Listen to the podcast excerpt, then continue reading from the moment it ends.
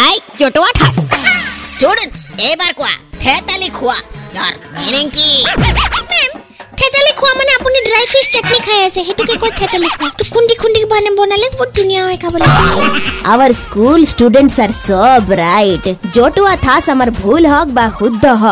আমাৰ স্কুলৰ নাম কিন্তু নাম্বাৰ ওৱান হ'বই লাগিব হা